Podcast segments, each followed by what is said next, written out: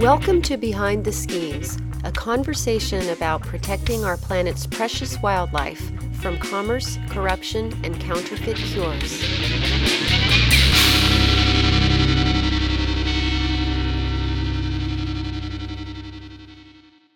This is Risha Kota Larson with Behind the Schemes, and in this episode, we're exposing the illegal rhino horn trade with investigative journalist Julian Rademeyer, author of the new book Killing for Profit. First of all, when and where will Killing for Profit be available?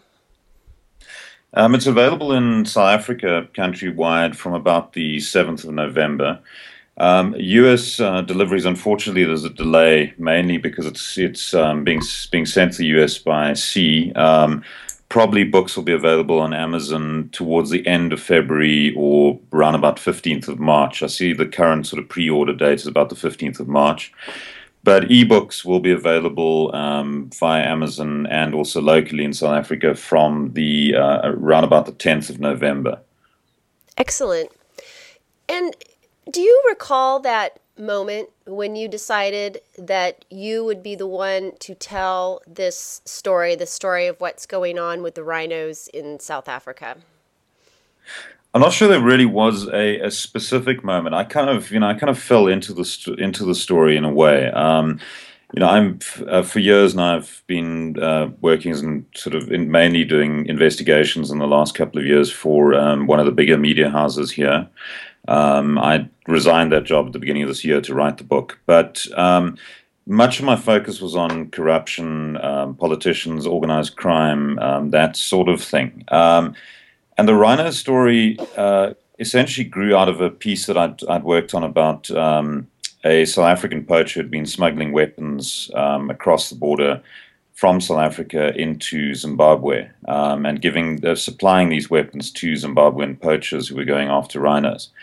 And that was that was the first story that I did about rhino poaching. Um, and it, it it it fascinated me. You know, the the characters fascinated me. Um, I, I, began to see sort of parallels between that and you know other organized crime stories I'd been doing. Um, and I think you know in a way I've I'm I'm relatively critical of a lot of sort of the the general reporting on on rhino poaching because a lot of it reads like sort of standard crime reports. You know, there's there's a lot of um, what, where, when, and how, but there's very little um, who and why. Uh, you know, the the context of it isn't explained. The the the characters behind it aren't teased out, um, and that that intrigued me. You know, who were these people? Um, and you know, the book in many ways is is a is a book about people. It's about key figures in the trade, um, you know, who've emerged. Um, and I mean, it's it's. I I think that was the one side of it. The other side of it for me was I was just completely sort of gripped and appalled by the um, the extent of of what these syndicates are doing. Um, and how they managed to stay sort of one step of, ahead of the authorities. And I mean, it's it is um, you know the, the, the kind of the levels of enterprise that they show. Um, you know, some of it is just beyond beyond belief. Um, and I mean, I think in many ways it's probably the strangest story I've ever covered. I I ended up um, discussing it with an editor that I had at the time, and he he saw potential for possibly an ebook. Um, you know, quick book based on um, some of the articles I'd written, and subsequent discussions with of mine who published a number of books beforehand. Um, you know, he he suggested I chat to his publisher, um, and I went to see her. And the following, uh, the same day, she said to me after reading a sort of pitch that I'd, I'd given her, um, "Will you write us a book?" Um, and I think you know most most journalists. That's you know the sort of secret dream that we all harbor is you know, we want to write this book, but we never really know what the book is. Um, and for years, wondered what you know what book I would write. You know, I never really came up with with a subject that I thought you know could work or did you know d- uh, appeal to me in, in a particular way. And you know, this this one I thought, wow, you know, this this is something I could actually do. It's it's something that's been touched on in some books. There've been there've been very few looking at the organized crime side of it. Um, uh, so you know, it was it was along those lines. And I'd also just recently finished um, Bryan Christy's book, The the Lizard King, um, which looked, you know, looked at the reptile trade and was a particularly fascinating sort of account of, of organized crime. Hmm. So, did you think your first book would be about the illegal rhino horn trade?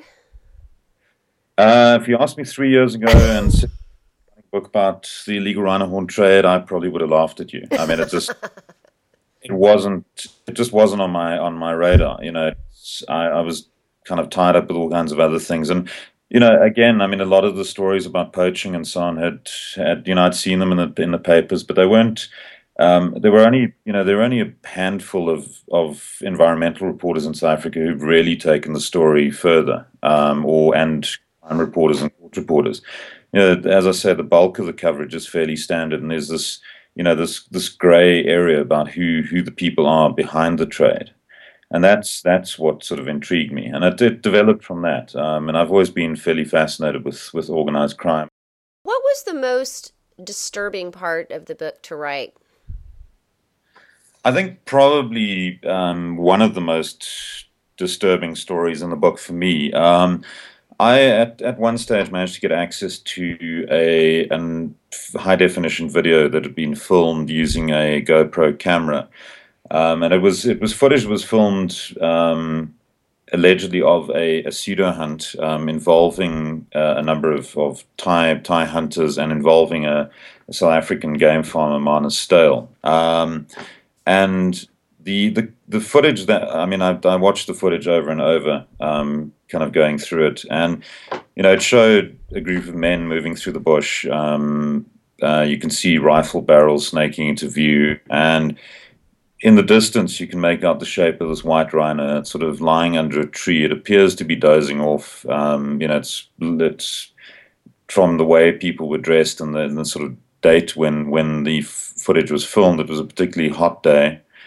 Um, and then suddenly this, this sort of crack of a of a shot, and the the animal sort of tears itself up and lets off lets out this particularly horrific sort of keening cry. It sounds something like a baby crying out or a pig being slaughtered. Um, it's it's it's all, I mean it's actually indescribable, um, and it's a sound you you don't really forget once you've heard it. Um, and you know the the video shows these the hunter in particular who clearly can't shoot very well, firing shot after shot at this animal um, until it eventually topples over. Um, and it's you know it's running in circles trying to escape.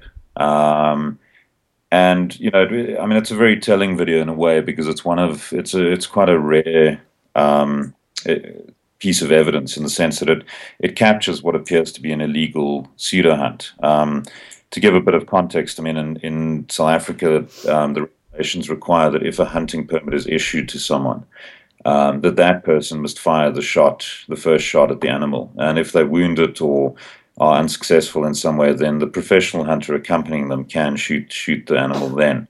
Um, in this case, the hunting permit was issued to someone called Nimit Wongprajan, um, who was a Thai national. And you can actually see him in the background. He's not carrying a rifle. And you never see him, even after the shooting, you don't see him with a rifle. Um, and the person who's wearing the camera, um, the, game farmer, is the person who fires the first shot. Um, and that you know that that for me, I mean, it, I, I think that was probably the most most difficult section to write in a way. Um, you know, you you kind of I, I, think over the years I've I've become quite used to um, people's inhumanity to each other. Um, you know, I've covered a fair amount of violence. I've covered conflict, war. Uh, to be a crime reporter, um, and that that side of things doesn't really surprise me. But I think uh, you know, right through this book, the, the capacity for cruelty that some people demonstrate. Um, just, you know, I found it staggering. That was really hard, even just to li- to listen to. wow. Um, I think I have an idea of who won't like your book, but who do you specifically think is not going to like the fact that this book has been published? Look, I think I think there might be quite a number of people who are not um, particularly um, happy with it being published. I've tried to be, you know, as honest and and straightforward in the reporting that I've done and the writing that I've done and in telling the stories. Um, you know, I've there are there are a lot of game farmers that I've had dealings with. They're poachers that I interviewed. Um, there's, um, you know, I, I, spent quite a bit of time with um, Groenewald, who is, you know, the alleged head of this this um, major rhino horn trafficking syndicate. Um, and you know, I've tried to, and John Hume and various others, and I've tried to be, you know, accurately reflect um, those those conversations. Um, the book traces, you know, various incidents. I mean, it traces a number of historical incidents. It traces um, the South African Defence Force's involvement in um, rhino poaching and ivory poaching in um, in Angola in the 1980s and 1970s. Um, it looks at a number of, of rather bizarre sort of covert operations involving military types and and mercenaries, um, which would directly link to the rhino horn trade. Um, there's a chapter that deals with um, the links between a key, um, the former president of the African National Congress Youth League, and a an alleged poacher who'd also worked as an investigator for South Africa's revenue service, essentially the the tax authorities. Um, and you know, there's there's a look at the lion bone trade, at people who are involved in predator breeding. Um, so I think you know some of those people might be unhappy, but I've you know I've tried, and I must say that most most people were quite happy to talk to me. Um, you know, um, Dawie Groenewald was actually in in many ways was refreshingly frank. Um, you know, his I think probably one of the more memorable sort of lines from him is that um, you know any hunter in South Africa or any hunting operator in South Africa who's who sold a, a rhino hunt to an American is a, is a fool because the, the Vietnamese are willing to pay so much more. Um, and in addition to that, he was quite blunt about the fact that, um, you know, everyone who is involved with um, selling hunts or arranging hunts for, for the Vietnamese knows that they're not there for the trophies. They're there for the horn. So, you know, that, that was quite interesting. Um, and yeah, I mean, I, I think I think there's there's a lot of focus on um, the alleged syndicate involving Marnus Steyl, the state farmer, um, and you know the Thai nationals Chumlong Lemtongthai and Punpitak Chunchom, among others. Plenty of people to not like the book. you mentioned uh, lion bone trade. What can you tell us about the situation at the moment in South Africa regarding rhino horn, lion bones, any of the stuff that's going on since you finished your book? Well, I mean, it, you know, if you look at the poaching figures at the moment, um, we've passed uh, all previous records. I mean, it's it's quite sad that we even uh, that it's that it's it's it sets a record in a way. Um, but it looks as if we may well, you know, go over the 500 mark this year in terms of the numbers of rhinos poached. Um, the trade in lion bones is continuing. Um, in fact, I understand that um, large quantities of lion bones are still being shipped to Laos, where the one syndicate that I focus in, on in the book is based. Um, and um, you know, the it, it also does appear that um, the that that syndicate's quest for for more rhino horn is continuing, um, although they appear to have been struggling um, in the last while. But I've heard um, recorded conversations in which um, the, the head of the syndicate is discussing uh, trying to acquire more rhino horn and the prices that he's willing to pay. Um, and so, I mean, it's it's almost business as usual, um, which is quite quite depressing. The the other thing which appears to be developing slowly is with the crackdown on um, pseudo hunting by Vietnamese nationals. Um, I mean, at the moment, there are no hunting permits being issued to Vietnamese nationals. The South African authorities have asked the, the, Vietnamese, their Vietnamese counterparts, to provide them with evidence that trophies exported from South Africa have been are still in the possession of the hunters who who had um, shot them or who'd had hunting permits issued to them. And so far, they haven't been forthcoming, probably fairly unsurprisingly. Um, there's also, you know, the, the current situation with this memorandum of understanding, which the Department of Environmental Affairs in South Africa uh, seems to re- regard as some sort of potential panacea or some way of of of um, curbing rhino poaching. Um, essentially, it would be a gentleman's agreement, as it were, between the two countries to cooperate on issues of law enforcement, conservation, and CITES. Um, I think you know historically that's probably fairly naive, given that um, Vietnam has signed more international environmental treaties than most other countries in in Southeast Asia, uh, if not the most, and you know routinely flouts them and ignores them. Um, and that this extends to you know um, the environment in, in Vietnam itself. Um, you only have to look at sort of places like Halong Bay and look at the, the degrees of pollution that are that, that are going on there, um, completely unregulated, um, or look at the the, the manner in which the wildlife trade in, in Vietnam is is not regulated. Um, the other slightly more disturbing development is that many of the Vietnamese syndicates appear to be shifting their base of operations from South Africa to Mozambique. Um, Mozambique is notoriously corrupt. Um, it seems to be a lot easier for them to operate from there. And I mean, the South African police here, particularly the uh, the specialist unit that deals with rhino poaching investigations has been having quite a lot of success investigating the Vietnamese syndicates. And I think it's putting pressure on them, but but essentially what they're doing is just shifting their base, or it would seem that that, that is the case.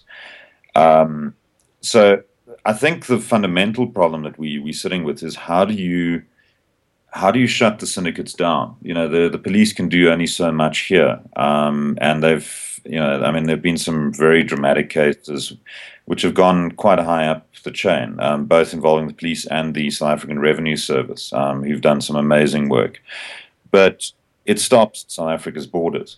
And, you know, you've got a syndicate kingpin in the case of the Savang Export Import Company, um, who is sitting in Laos, in Vientiane, or near Vientiane. Um, and who is completely untouchable, who's politically well connected, um, who even may have gone on um, state visits to to Vietnam with the Laotian Prime Minister, um, who previously headed up a Laotian state industry mm. and was senior ranking army official. Um, and you know, there he is, and I'm now going back a few months. Um, a couple of months ago, he's he was caught on um, on a hidden camera discussing how he would go about getting more rhino horn. Um, we still have vast shipments of, of lion bones going out to him, um, which in itself, you know, I mean, it's it's not strictly illegal but it's it's one of those those trades that, that illustrates the sort of problem that we're dealing with. Um, you know, it's and it's it's primarily lionesses that are being euthanized or killed for for their bones. Um, ones that are post reproductive age, often sometimes not. Um, I mean, it's it's it's a fairly brutal trade. Yeah, that's pretty horrifying. And the lionesses, they're euthanizing them specifically to ship the bones out right? Yeah, they Ugh. they were they were more dead than alive. Ugh, that's truly horrifying. which is you know, and the, the the line here from the officials is that you know while they are appalled by it, there's very little they can do to stop it. Um, so you know, it's it's. I mean, there's not there's not much um, being done, and you know, you've got lions essentially supplying the market that was once supplied by tigers. Um, and now there's the tiger bones are so hard to come by. The syndicates are, are moving in on lions. Yeah, well, it's just really disturbing that um, these the lion breeders will often and in fact almost all the time talk about how they are contributing to lion conservation this is how we're saving lions but yet they're killing lions and and making money because they're shipping the bones out. It just doesn't make any sense. I think, I mean, I, I, I agree with you, but I, I, mean, I, think there are some predator breeders who are um, cooperating. But what, what is interesting is how the same names keep keep uh, recurring. You know, you've got people who over the years have been implicated in the in the canned lion in hunting industry, mm-hmm. um, where a lion is doped. Um, and then you know shot in in sort of a, a setup hunt, or you know they kept kept caged and then released to be shot. Um, and those same names, the people who've been implicated in that in that rather dark sort of trade, um, those are the names that are cropping up again in connection with the lion bone trade. Hmm. Well, on that note, um, thanks so much for talking about your book. I'm really excited to to read it, and uh, I think the world has to know the story for sure. Thank you very much. No, it's been a it's been a great pleasure talking to you again. Thanks. You've been listening to Exposing the Illegal Rhino Horn Trade with investigative journalist Julian Rademeyer, author of the new book Killing for Profit. This is Risha Kota Larson with Behind the Schemes.